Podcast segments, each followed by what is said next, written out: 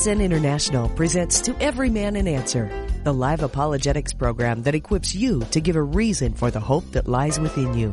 If you have a Bible question or a question on the Christian faith, you can call us at 1 888 827 5276.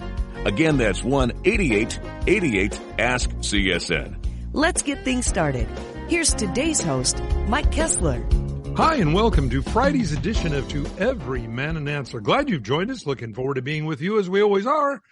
Every weekday afternoon at this time, we set this aside live radio where you can call in, ask a question. Perhaps you've been reading your Bible, come across something you don't understand, sharing your faith. Somebody's asked you a question. We want to be able to give you a good biblical answer for that particular topic. You know, so often, so many of the cults take a piece of a verse or a couple of verses and build a whole theology upon it, disregarding the other verses in the Bible that would bring correction and clarity to that verse. And so that's what we like to do here with, with this program is to give you good biblical answers concerning the way we all are to live we look at all of our things going on in the world right now. We know that Jesus spoke of this time, I believe, right before the tribulation comes, the rapture of the church. And I also believe that, again, um, teachers are going to wax worse and worse, teaching stuff that's not in the Bible. So if you've got a question you'd like to ask us, that phone number to call again, 8888 Ask CSN is the number to call you can be part of the program today. Joining me today, Pastor John Randall from Orange County South, uh, and such a blessing to have you with us, uh, John, as you continue to uh, move around. Build, you just got a new facility there in South Orange County, down by San Clemente. And um, anyway, welcome to the program. Thank you, Mike. Great to be back with you today, and our listeners. Looking forward to the program. Yes, and you're also here at seven o'clock on Sunday morning is Mountain Time, and uh, so we look forward to hearing that as well. And always a blessing to have you with us. That number to call again, 88 88 Ask CSN, and we'll do our very best to get to your call. Actually, we have some lines open, so you uh, have no waiting today. So, from yesterday, I believe this is, we're going to go to the phones. We have Wilma on the line, Cottonwood, Arizona. I welcome. Hi, thanks for having me. Um, I I have I was um, a single parent with three three girls, and uh, 40 years ago I moved to Sedona uh, from California and uh, sent my children to school. And they only have three schools that are where that's all. And this I was always with my kids all the time and cared about what they were doing. And my one daughter was having trouble one night. She was in the seventh grade, I think. And I said, "What's your problem?" And she says, "I don't know what to do." And I said, "Well, what is your, me- you know, the whole thing?" And she said, "Well, I'm reading this sign about a girl that had a sad life." And she said, "I have to write a suicide note." oh no! Yeah, it's awful. And so, Wilma, uh, how did you respond? Oh, I prayed and asked the Lord. Oh, I took her to school. All three of them. That's it. I'm done. You're not doing this. No. And uh, because we, I we love the Lord, and so I took them out and I prayed about it. And the Lord opened a door that because I had to work four nights a week waiting tables, and then the rest of the week minus Sunday, I would wait, I would clean houses. So I couldn't I just couldn't be there with my kids as much as I'd like. And so I prayed about it and the Lord directed me to a it was called Christian Liberty Academy out of Illinois and I had to pay for them. They got the books, they got everything. They even got a, a Guffey's um, McGuffey's Reader. Yeah, that was it. And Christian, everything. It was excellent.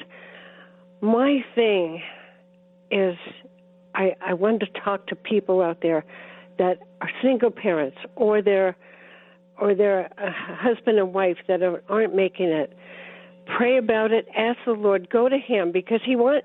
Look, He wants to hear from you. He wants to help you. He wants to show you so He can increase your faith and he will guide you and direct you. There's so much going on right now with homeschooling. Yeah, there is a lot going on. And uh, Wilma, we might have lost you right there for a second. Are you still there? Yes, I am. Yeah. Okay. Yeah. No, we we realize that the the, you know, we had a caller. Um, I mentioned this yesterday because it was it was one of those calls that really stood out. And he said, you know, all these politicians are running for office. They're all promising things are going to be better. Uh, how do you know? What do you know? And I said, well, I said the word key word there is the word better. Better for a devil's world or better, better for God's world. And unfortunately, we realize that the school system in America has been hijacked by the liberals.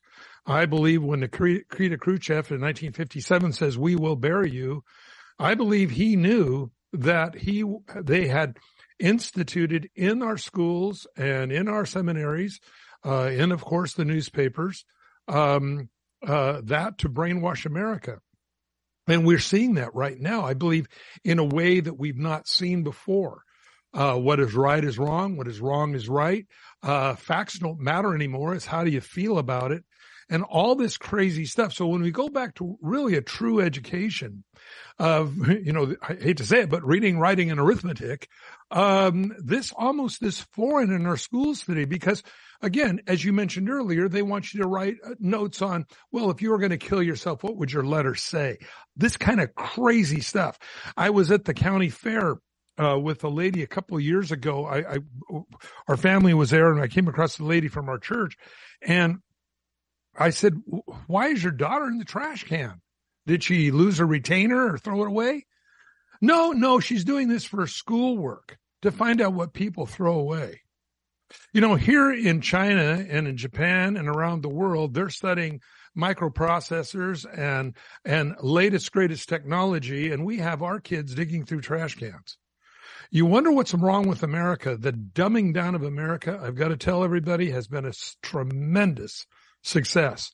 You see, before we were taught how to think, logical conclusions, rational thinking, how to think. But the dumbing down of America changed all that to what to think. And so this is why you find uh, the crazy stuff that's being taught in schools because you're not taught how to think. It's what to think. And we will tell you, and again, part of the nanny state, this is where they're headed. Your thoughts, John? Well, I'll tell you, living here in California, the uh, education system has been under attack for some time and it's only leveled up here in the last couple of years. And there is curriculum that is being put out and put forth in the school system now seeking to indoctrinate children, to groom children. And they're really trying to reach this generation and reshape their thinking, as you mentioned. And so it is a blessing to have the option to be able to pull them out of that if you can and homeschool them. And we see there's a lot of families that do that and they don't just do it on their own. There's cooperative opportunities that you can gather and maybe one person can teach this class, but, but to have the option is a blessing. And so in the light, in light of the days in which we're living, it's really important that our kids know the truth. It is. And, uh, Wilma, you know, we couldn't agree with you more. And I want to say a couple of things. One, you're a very loving, dedicated mother to work nights and tables, clean houses mm-hmm. to assure that your children can have a good life and uh, to be private schooled. And that, that is a real demonstration, I believe, of love, Wilma, and, and um, our heart goes out to you. Does that answer your question? Can, can I say one more thing? Sure. Okay. What's most important to all the parents out there is your children want to follow you. You need to be the example. You need to walk with the Lord. You need to you need whatever you're doing, they're going to follow you. I'm not saying throw the Lord down their throat, make sure they're all saved, but have fun with your kids, love your kids, be with them. All my kids I have four children. They're all serving the Lord. I have grandkids. I have great grand. They're all serving the Lord, mm-hmm. and it, you have to be the example. They want to be like you. And to me, it's so important. Yeah. And, and, and you know, Wilma, something that goes along with that is to be that good example. That's right. You know, a lot of people say, well, I didn't have a dad or I didn't have a mom and I don't know really how to be. Well, if you didn't have a dad, you can look to the Lord Jesus Christ. Uh, we remember that Jesus, when he taught the disciples to pray, he said, our father, which art in heaven. We have a daddy in heaven that loves us, that wants to help us. Model your lifestyle the way you take care of your kids after them. Concerning mothers, we have a lot of great chapters in the Bible about that. And of course, Proverbs chapter 31 outlines what a good woman is. Not necessarily in today's standard of how Gucci they are or how much of a 10 they are, but rather what makes them up as an individual? What's their kindness reaching out to people? And uh, again, going back to Proverbs 31, you find a real good outline of what a good wife, what a good woman really is. And today we find such a change. Everything is based on the flesh, on the external. It doesn't matter. I'm not going to stay with her for more than a year anyway. This is the whole attitude that we find. And a country's longevity rest upon the family unit. And when that is been deteriorated and disintegrated, which I believe by, not by chance, but by, but by, uh, demonic forces, the attack on the family in America to destroy the inner structure of our country so that we're an easy takeover. Nothing to kill for, nothing to die for. It's just how you look at it. You see, this is what's happened today in our society. And we have really very, very uh, shattered understandings of what the American family originally was based on the Bible. John, any last thoughts? I, I just agree with you, Mike. I, I, think you made some great points. And I, I also think uh, what a blessing it is and how important it is not to just tell our kids what to do, but to model for them what to do. And that makes all the difference because they're smart enough to know um, that it's more than just what you say. It's how you live. We don't want to be hypocritical. We want to walk in sincerity and walk in truth before our kids. Yes, the old saying, you know, I try to teach my uh, children good table manners, but they still eat like me. So anyway, Wilma, stay in line there. We'll send you out some books, some DVDs. I think you'll really enjoy. And yes, um, my kids are homeschooled. So yes, I do believe that's such an important part right now in our, um, raising our children up the way they should go and not be influenced as little as possible by a fallen world. Mm-hmm. Wilma, thank you so much for the call. Thank you. God bless you, dear. Stay on line. We'll get you taken care of. With that, we will go to Sean in Oregon. Hi, welcome. Hi, Mike. John, thank you for everything that you do. And and uh, my question is, um, when God was walking with uh, Adam in the garden, was it just one entity, or was it the Trinity? Was he walking with three other people? Well, we find through the Bible Christophanies, and I believe this is a pre-existent Christ that we find, whether you look at Shadrach, Meshach, and Abednego, and Nebuchadnezzar said there's a fourth like unto the son of man there as well. I put three in the furnace, but there's four in there. We find Joshua, uh, as well. We find even Abraham saying, Abraham, Jesus said, Abraham rejoiced to see my day, saw it and was glad. The Pharisees knew exactly what Jesus was saying because he said, you're not yet 50 years old and you've seen Abraham. This is like in John 8, 52, 53, um, up to 58. He said, before Abraham was, I am. So I believe it is very possible that Jesus in, in that pre, um, birth situation there in Bethlehem may very well be the one that he spoke to. What we do know is when man sinned, that broke that fellowship with God. Your thoughts? You know, I was thinking about just opening up the book of Genesis and it opens up with God creating man and God creating the universe and the word Elohim is used there. It says the spirit was hovering over the waters and the Bible makes it clear. And this is the mystery, Mike. I think sometimes we come up to yeah. how do you explain the Trinity? How do you explain the three being one? And I look at that passage and I'm, I, I, it is a mystery to me. And I, I think um, I can't wait for the day when the mysteries become clear and I get to see exactly what Adam and Eve saw and, and what it's going to be like to see the Lord in the fullness of his glory and to walk with him unashamed, to walk with him in a way that, that you know him even better than you're known. And to, to some of this is a mystery. The Trinity three in one.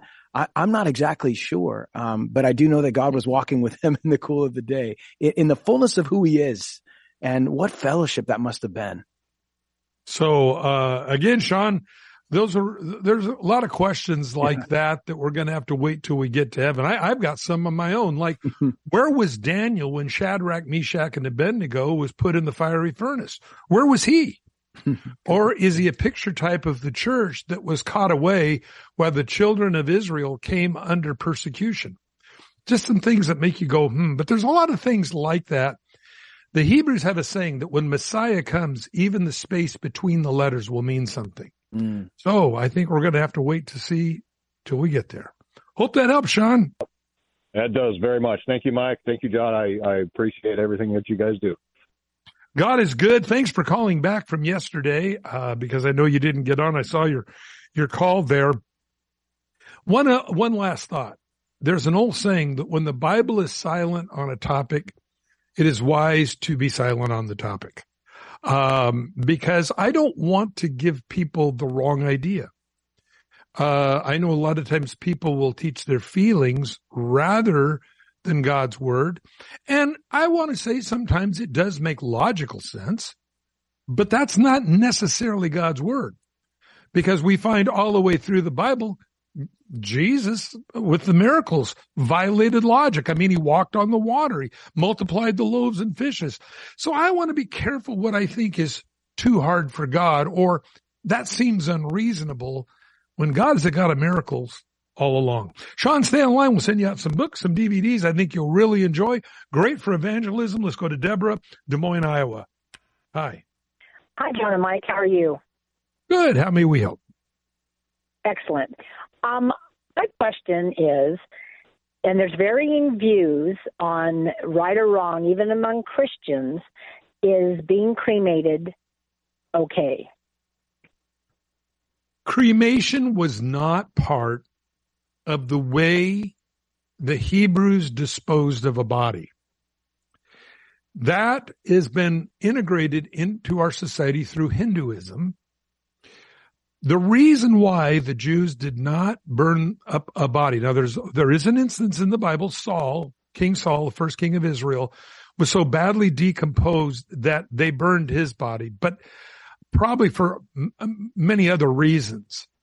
Um, but it was because the Bible says we were created in God's image. And so to show respect for that shell, even though it is dead, out of respect, they did not burn the body. They just let it decompose of its own natural self. Now, we go to heaven because Jesus Christ died on the cross, not because we're cremated or we're not cremated, um, whether we're alive or dead. We go to heaven because Jesus Christ is our savior. Fire does what really, uh, time does only in a matter of seconds. Um, now here's the deal though. I had a friend that ran a cemetery in Twin Falls and he told me, he said, interesting, Mike. He says, you know, I've been doing this for all my life. And he said, it's interesting that the families where there is an actual grave, uh, a grave marker, their children and their relatives often tie, deal with death better than those who have been cremated as an example and their ashes sprinkled off a lovely mountaintop or something. Because the thing is, is that there's an actual place where this person is buried. We also know that uh, there's a begin date, the birth date. There is the little line and then the death date. That little line was that person's life.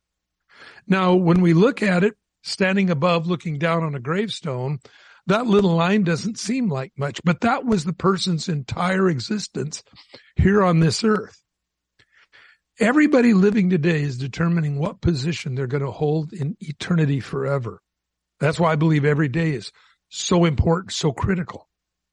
So when we look at this, is, is, uh, cremation bad? Well, let me put it this way. It's not bad, but I think there's better choices personally. But I also know at the cost of funerals right now and uh, cemetery plots and all that. I think this is why a lot of people choose cremation. But I don't believe it is a sin to be cremated. I believe it's how our families, our children react to that person dying. And you go, Oh, grandma's buried in that, in that cemetery over there. You know, yeah, her shell is, she's with the Lord. But well, she never really existed. Her ashes were sprinkled and it's like she never was here. That I always have a little bit of trouble with. John, your thoughts?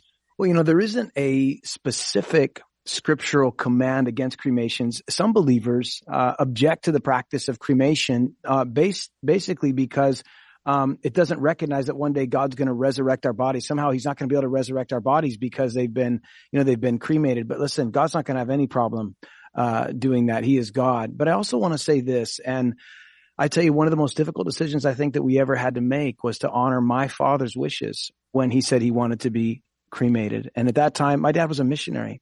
So he was on the mission field. He was in Brazil. He was in Africa. He was in Guatemala serving the Lord in all these different places and didn't have a lot in this world, uh, to speak of. He has a lot now, but he didn't have a lot then. And so we did not, uh, have an actual burial site for him. And I, I see Mike's point on that. I think it is good to have a place to grieve, but he asked that when he passed to go home to be with the Lord, um, as my mom didn't have a lot of money, can you, can you cremate me? And boy, I tell you, that was a tough decision for me and I wrestled with it. Um, and I, and I, I think the most difficult thing was, okay, that's not who he is anymore. He, he is with the Lord. To be absent from the body is to be present with the Lord. And I think if you do, having been on this side of it, if you do have the opportunity to have a burial site, I think it's a blessing. But if you don't, as Pastor Mike said, it's not a sin and God understands your situation and he loves you and he's going to, from dust to dust we go, but then we're going to have a brand new body made for Amen. glory. Amen. Deborah, I wish we could be more definitive, but the Bible uh, doesn't go into great depths on that. Um, but again, it was not a practice by the early church, nor was it a practice by, by those practicing Judaism. This is a practice that came from, uh, from Hinduism. Uh, but again, it does not say it's a sin. And I'm sure God has the DNA blueprint of every single mm-hmm. person mm-hmm. he's ever placed on this earth to resurrect them on that glorious day. So hope that helps, dear. Thank you. It does help a little uh, the fact that you know Jews were not cremated kind of speaks volumes to me that I hadn't really thought about. So yeah. I might need to rethink my final uh, what I'm going to do. But I really appreciate you taking time to answer my question. Well, there is one other option. Paul talks about it in a moment, twinkling of an eye, will be caught, transformed and caught, caught up to be with him in the air. That's my, mm. that's what I'm betting on. I'm looking for the upper taker. So, uh, anyway, but, uh, no, Deborah, I understand your question completely. It is an, it is an issue. And I think every person has to, uh, come to that conclusion. Uh, what is, what is best? Then certainly, John, I can understand why maybe your father, uh, requested to be cremated, especially if he was in Brazil or some foreign country uh, getting the body back here would be extremely cost um, heavy for your mother and your family. Uh, so I can understand that, especially people who are on the foreign field. But again, Deborah, every person, um, you know, the Bible says work out your own salvation. It's not talking about, well, I'm going to pick Buddha instead of Jesus for my savior. That's not what it's talking about. It's talking about how, how did you come to the conclusions of the lifestyle you live from reading God's word and how does that apply to your life? And I hope that helps, dear. I agree. Thank you very much. God bless. Deborah Sandline sent you out some books, some DVDs. Again, I think you'll enjoy it. Let's go to Carrie Glendive, Montana. Hi, welcome. Hi, brothers. Um, thank you for taking my call. My comment is basically a question to the Social Security Administration now is supposedly going to um, take uh, requests for trans. You can choose to Social Security Administration whether you're male or female. And I thought you guys might get a kick out of this and bring a little laughter to our life here. First of all, praise God, I'm glad we won the House. Praise the Lord. But I contacted my senator and I left him a voicemail and I told him uh, I was had questions about the Social Security Administration uh, the administration going trans. Uh, so I asked him if I am going to be 65 in reality. I'm not trans. I'm going to be 65 years old on Christmas Day this year. And I asked him if it was considered fraud if I were to call the Social Security Administration, which I have to to get some information, and if I asked the Social Security Administration if I uh, I told them I was trans and I was a gentleman, a man turning um, 88 or 65, which way would I get paid the most money? He laughed his head off. Uh, what do you guys think? Is it fraud? well, I, I, I, wouldn't do that. I, I think, you know, whatever things are pure, whatever things are holy, whatever things are, those are the things we need to dwell upon. Um, it shouldn't make any difference.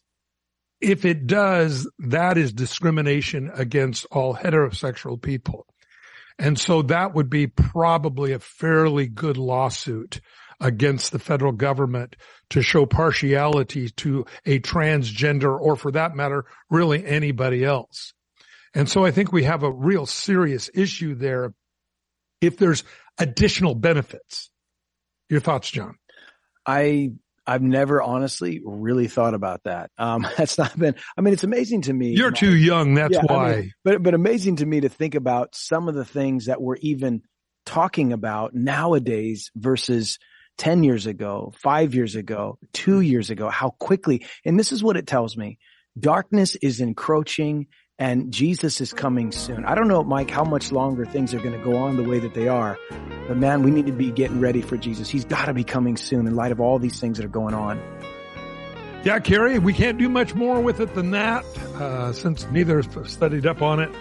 But I always choose the honesty is the best way. Stay in line. We'll send you out some books, some DVDs. We're coming up on a break, everyone. Don't go away. We'll be back for more right after if this. If you are 65 or older, you know this. Watching your hard earned dollars fly out the window on healthcare costs is frustrating. Well, here's something that can really help, and it's worth taking a minute to look into Medi-Share 65 Plus. Medi-Share is a community of Christians who share each other's healthcare bills, and it really is a community too. People encourage and pray for each other. Well, Medi-Share 65 Plus is a low cost option for those with Medicare Parts A and B, and it fills in the gaps where Medicare stops. It's a great way to fight inflation too. You can lock in one low monthly price for up to 10 years. And it's easy. You can use any Medicare approved doctor or get 24 7 telehealth access from the comfort of your home. Very worth looking into during Medicare open enrollment, which ends December 7th. If you join right now, your second month share will be free. So don't miss this chance. Call 833-90-SHARE. That's 833-90-SHARE. 833-90-SHARE. All of us at CSN want to say thank you for your prayers and financial support in 2022. Because of your generosity, we are able to spread the good word around the world. The gift of hope and salvation through biblical teaching is being broadcasted 24 hours a day on 443 radio stations nationwide and worldwide through online streaming and via the CSN app. You make this possible. As the year comes to an end, would you consider making a special year-end donation? As a 501c, your gift will be a year-end write-off if given before midnight on December 31st. To help further the work of CSN, please go to csnradio.com slash support or call 4226. That's 1 800 357 4226.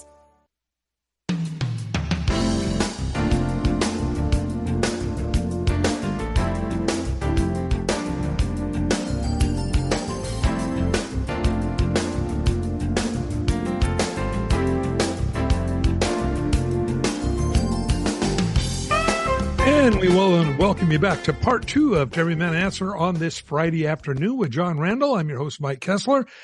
We're going to go right back to the phones. We have Will on the line in Silverdale, Washington. Hi and welcome. How are you doing, gentlemen? Thank you for having me on your show and God bless. Well, so blessings to my you. Question, my question to you is actually more of an opinion or a thought from you guys. The Bible often talks about, um, and I'm rediscovering my Bible, so please excuse me if I don't have exact references and quotes. Um, but the Bible talks often about, um, you know, your works shall be, you know, your works should clearly define you as a Christian, and by your works, people should identify you as a Christian.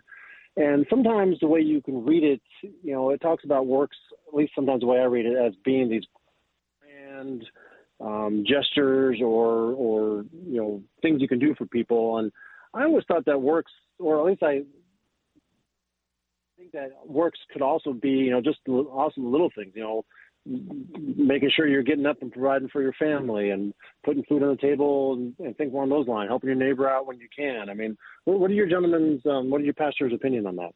Yeah, I think all of it. I think all of it's true. The Bible says even a cup of cold water in his name bears a reward. Now that may seem very menial to many people, but God sees it, sees it all and says that'll carry a reward when done for the right reason. Your thoughts, John?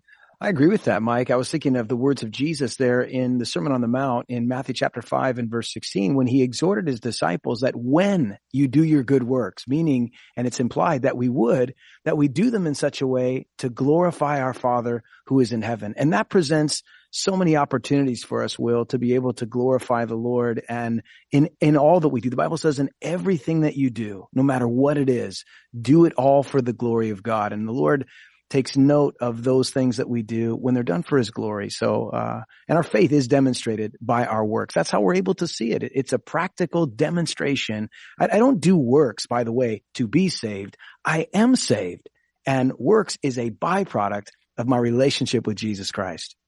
Amen. So, Will, I hope that helps. It does. It does immensely. Thank you. Well, God bless you. Stay in line. We'll get you taken care of with a couple of books, a couple of DVDs, great for evangelism. And let's go to Kim, Texarkana, Arkansas. Hi, welcome. Hello. Hi. Hi. Um, Mike, I listen to you guys every day, and I know a lot of people are confused about the Trinity, and it's it's really hard to understand. So I think of it in, I guess, in, it may be oversimplified, but the way I think about it is like you're Mike Kestler.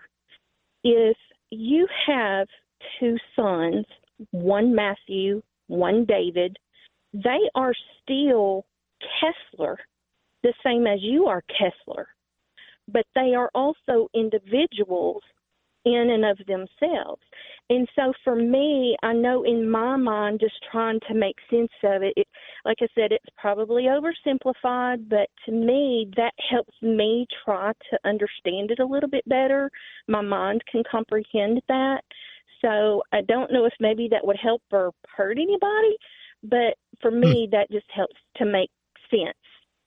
Well, you know, Kim, I believe to figure out God in his infinite wisdom and power with our little finite minds that we have, to figure out an infinite God, a God that transcends beyond time, goes beyond the stars, created everything.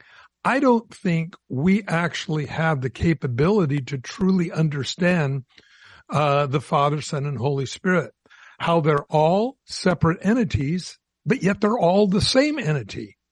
We find in the book of Romans as an example, the Bible says the Father raised Jesus from the dead. And in the same verse, it says the Holy Spirit raised Jesus from the dead. But then if you go to John, Jesus himself said he would raise himself from the dead.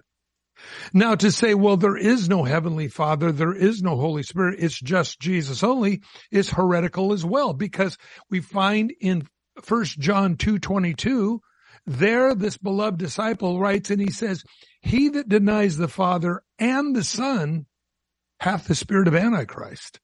So it's a pretty serious indictment. I don't know how you can look at an egg and you have the shell, you have the white part, you have the yolk.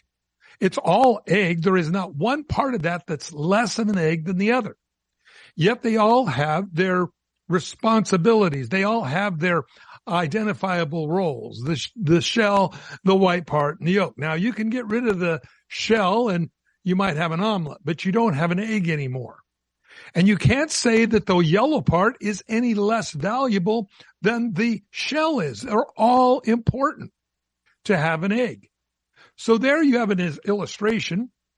You have three individual pieces that are all egg But I don't even think that really explains it. I've heard it explained as a tree. Well, you have the, the leaves and you have the, uh, the trunk and you have the roots. It's all tree, but they all have their individual thing.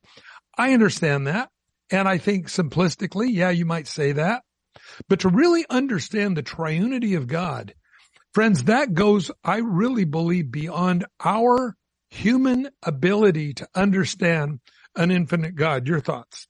Uh, Mike, there's a lot of illustrations that people bring up. I think another one would be uh, water. You have liquid, you have vapor, and you have ice. And this is a way to uh, somehow help us to understand the Trinity. But Mike, I realized something about the Lord. In fact, the Bible tells us in 1 Corinthians chapter 13, verse 12, that right now, this side of heaven, we see through a glass darkly or dimly, but one day we're going to see him face to face. And then we're going to know, right now we know in part, but then we're going to know him even as we're known. There are things, like we've said earlier on the program, that we don't fully understand. I don't fully understand God's grace. I don't fully understand his love for me. I don't fully understand all the depths of redemption. But what I do understand, I praise God for. And with childlike faith, I believe what the Bible says that these three are one and I accept it. I believe it, even though I don't fully understand it. And I'm looking forward to uh, seeing him face to face and realizing, oh, that's what that means. now I know. Yeah. Oh yeah. I think the second we walk into heaven, we're going to know a whole lot more than we know now, Kim. So I hope that answers it for you. Yes, sir. Thank you very much. And happy Thanksgiving to you all. Well, happy Thanksgiving to you and stay on the line and I'll send you out some books, some DVDs, okay? Thank you. Thank you, Kim. God bless you. Let's go to Bob, Palm Springs. Hi, welcome. Hi there. How are you? I'm going to make it very brief. Okay. If who do you think has a better chance of winning the presidential election I, I think probably honestly, DeSantis probably would be to me, uh, the, the probably the four, uh, the, probably the best choice. The problem is the American news media hates Donald Trump. He's everything that they aren't. And he, and, and, uh, they, uh, the American news media is in the tank with the one world order. You see how they cover up facts. They won't tell people the truth. All this different, instead of them focusing before the election on Hunter Biden's laptop, which indicts Joe Biden big time, big time money from China. They wouldn't talk about it. Who made that decision? And why didn't the American news media pick up on that and ask them questions? Why are you covering up this tremendous, tremendous story? Well, it's because the American news media is rotten, completely rotten. If their lips are moving, they're lying. That's just the bottom line. They hate Donald Trump. I got to say that's probably the best thing Donald Trump's got going for him. But the negative, the negative that has come out so much against him, I believe that it has affected even very well meaning people because again, you tell a lie long enough, often enough, people begin to believe it. Adolf Hitler said, if you're going to tell a lie, tell a big one. Well, they've been telling big ones for a long time. Oh, by the way, remember I told everybody the elections in California are rigged? well, yesterday they found a whole sack of mail uh, uh, by San Jose in a ravine full of ballots. That's right. From the United States Post Office, put in there and then thrown away so people wouldn't find it. But a hiker happened to find him and brought him to light. How many more of these is out there? No, one ballot, one vote, one ID, and you will watch the complexion politically of the United States change overnight. Yep. Won't be able to cheat anymore, but uh, that's what we've been getting in magnitude proportion. We proved it here at CSN. People in California with nine ballots in their mailbox, mail-in ballots. That's corruption, friends. That makes a corrupt California election, not to mention all the other states as well. They're doing the same kind of stuff. I guess they all go to how to cheat an election school somewhere because evidently it works. But we proved it here and now they just found this big story last night about the bag of ballots in a United States postal bag that were thrown out by San Jose in a ravine. Oh yeah. Yeah. And when you stop to think most ballot, most politicians now only win by a few votes. That way they know exactly how many to manufacture before they declare the winner. Uh, when you got a bag of ballots, um, how many more are out there like that that would change an election? Things that make you go, hmm, John, your thoughts? Well, it's true, Mike. The system is definitely broken. And I just want to say to all those and fellow Californians like you, Bob, who, uh, and I'm with you, uh, who have been on the receiving end of some of these things and what has happened in our state, uh, politically. I want to remind believers, uh, listening to us, make sure that you show up to vote. There is a small percentage comparatively of believers who are supposed to be good citizens that show up at the polls and show up to vote. If we're really concerned about making a difference, the Bible says to him who knows to do good and does not do it, to him it is sin. If we have the opportunity to do something right, then God's going to hold us accountable for doing what's right. I also would like to say to those that have been discouraged, um, listen, keep looking up. Our answer is not in the White House. It's definitely not in Sacramento. No. Our, our answer is in God's house. So we keep trusting. We do what we can as good citizens. We stand for what's right. And um, we keep looking for that kingdom that's going to come. Can't wait to be a part of that one. It never ends. Amen. Being about daddy's business, so important in these days. Bob, hope that helps. Yeah, the only thing I would add is a prayer that uh, all the people that are for Donald Trump, if he doesn't end up being the, the candidate, I pray in Jesus' name those people will use common sense, and particularly Donald Trump. I pray if that happens that he won't start cause, causing trouble and just back the candidate. And yeah, this is yeah, this is a problem. By the way, Bob, it's really real that in Alaska, they split the Republican ticket and a Democrat got in. There were more votes voting for both Republicans than there was for the Democrat. But because they split the ticket, uh, the Democrat won. And again, these are things that we have to be very, very careful of. I'm not saying that sometimes these independents that run are probably not a better candidate. But the thing is, you got to remember that by splitting the vote, you can do a lot of really bad things. And I think Alaska is one of those examples where for the Senate, uh, took, took a hard hit on that one. So Bob, stay in line. Send you out some books, some DVDs. Thanks so much for the call. And again, keep looking up. Our redemption draws nigh. Bob, Rogers, uh, Rogers, Alaska. Hi, welcome. Hey, hey, brother Mike, it's uh, Rogers, Arkansas, but it doesn't matter. Arkansas, okay. Yeah. They they had AK there, and that's Alaska. Oh, so AR, yeah, okay. okay.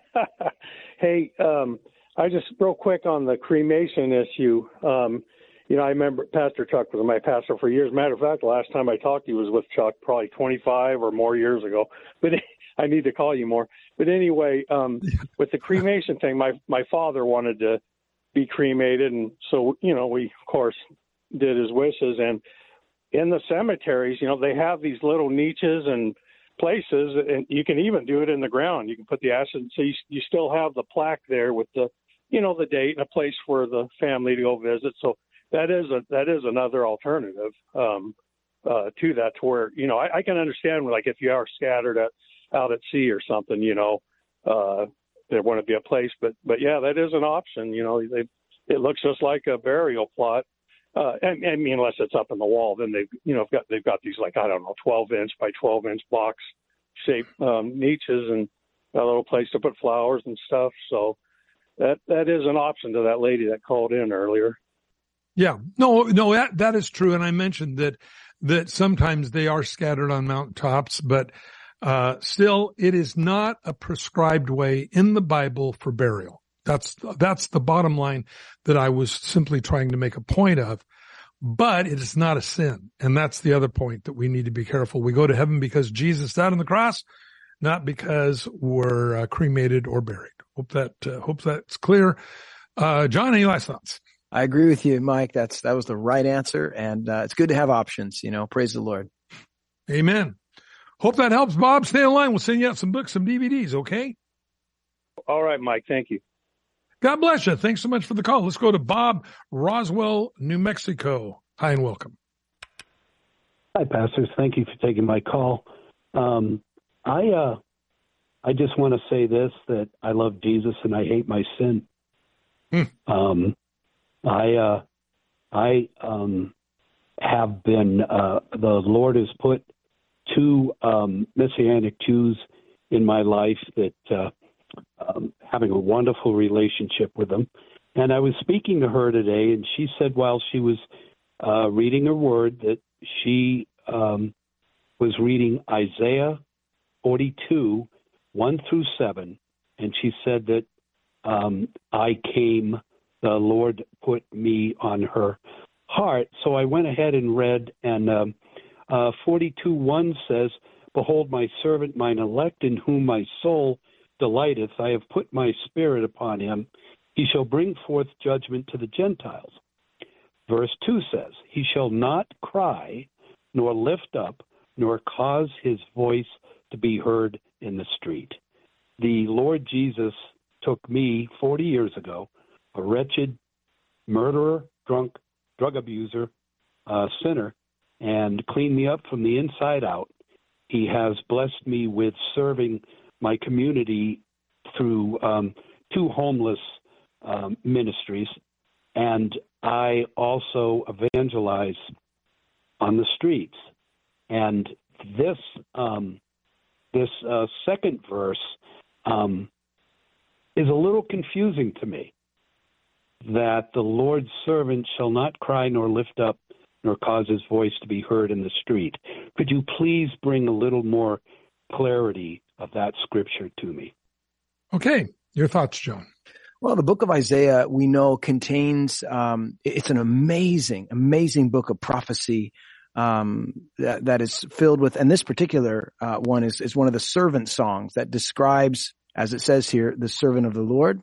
Uh, and this one in chapter 42, the servant of the Lord speaks of, just so we clarify this one, it's speaking of Jesus. It's talking about Jesus prophetically. What a powerful, uh, passage talking about the one in whom my soul delights. I put my spirit upon him. It reminds me of when Jesus came up out of the water. You remember as he was baptized there in the Jordan and the spirit of God came upon him in the form of a dove and he began to, well, really he start his earthly ministry right after that. Goes on to talk about his ministry in verse three, a bruised reed he will not break, a smoking flax he will not quench, and he's going to bring forth justice for truth. Now in verse two, when it says he will not cry out, nor raise his voice, nor cause his voice to be heard in the street. I personally, Mike, I'm not sure what your take is on that. Um, uh, there's a couple of thoughts that come to mind about the ministry of Jesus, um, but I- am curious what you think about that. Well, I, I believe that again, um, the Bible says he would be like a sheep um, right. brought before a slaughter, and um, when even when when Herod said things to Jesus as well as Pilate, uh, Jesus did not get into a, a, a, a you know, an argumentative discourse with him. Right. Um, he was led as a sheep um, uh, to to the slaughter. I believe this is what it's talking about. That doesn't mean that he didn't say anything, uh, but he wasn't crying out as he was walking up Golgotha to be crucified. You bunch of rotten sinners, you know, you you deserve whatever. You, he wasn't doing that. Um, he was led as a sheep to slaughter. And I believe that is what it's talking about because this is the reason Jesus came was to be the paschal lamb to take away the sins of the world. And so he didn't come as a glittering spokesman for Judaism. He didn't come as a, as a person to set the world free from man's governments at that time. He came to set man free in his heart. That's why when Jesus descended from the Mount of Olives, the first place he went was into the temple because he realized that Israel, until they got their spiritual problem fixed, it doesn't matter what government you're going to have, you're going to have problems. And that's the real problem that we find. The Bible says he cleared the money changers out and then he taught the people. Why is that? Because again, Jesus did not come at that time to deliver men from bad government. He came as their savior to set them free. And I believe that is why he didn't. In fact, it's interesting when you look at the seven sayings of Jesus from the cross. They're not lengthy discourses. Father, forgive them. They know not what they do. We, we remember I thirst. All these little one, two sentence things. Um, he said to the thief on the cross, today you'll be with me in paradise. I, I look at that very, very much. He wasn't screaming out. He wasn't yelling out. He wasn't trying to cause a riot. Um, you know, the saying, he could have called 10,000 angels. He could have, but he didn't. And so I believe this is why we find this messianic prophecy in the Old Testament. And by the way, verse three is one of my favorite scriptures because a smoking flax he will not quench, a bruised reed he will not break. In other words, if there's any fire at all, God will blow on it to get it to burst back into a flame again. A bruised reed, he doesn't just snip it off. It says he'll splint it so that it will grow straight again. That's God's heart is to take something that would normally have been thrown away, even in the religious system, and God will rebuild that and heal it and correct it. And that's what I believe verse three is so important because this was part of Jesus' ministry. Not just concerning people's bodies, but their spirit who's, who's been horribly broken by the God of this world, Satan. And you look at all the, the wickedness that the devil has done to people and all the lies and people have bought into it, all promising uh, a purpose for living and, and joy and all these things delivers nothing. And so I believe that's really when you look back at it, if there's any fire at all in your heart, he'll blow it back into a flame again. If there's any, if you feel that you're a bruised reed and God can't use you, he'll splint it and make it grow straight again. And we find that exemplified with Jesus caught up with Peter on the Sea of Galilee. And he said after he denied him three times, Peter, do you love me? Are you, are, are you, do you agape me? Do you agape me? And then finally he says, are you fond of me? The point is he didn't say, yeah, I know you. You denied me. I don't want to talk to you. Didn't do that at all. He did that breathing that uh, air on that smoking flax. He, he bruised up he, he splinted up the bruised reed. Hope that helps. That sure does help. Um, yeah, you've um, now I have no confusion, and uh, you've uh, uh, described it very, very well, and I understand it now. Well, good. Uh, um, uh, I'm, I'm, really glad. Uh, and um, Bob, stay online. Send you out a couple of books, a couple of DVDs. I think you'll really enjoy. And thanks so much for calling in. Thank you so much. God bless you. Let's go to Paula, San Luis Obispo. Hi and welcome. Um, yes, hello, good afternoon. Yes. How may we help? Hi there. Um, I'm just giving a call this afternoon because I had a question um, regarding a friend who has a very um, close relationship with Jesus. And it's um, so much that she says that he basically has input on everything that she does in life for like decorating or what she's going to cook that night or etc and um she's kind of applied it to giving me advice now like um if i wanted to go eat somewhere you know specific she would say oh jesus says that's not a good idea and oh, i'm yeah, just yeah.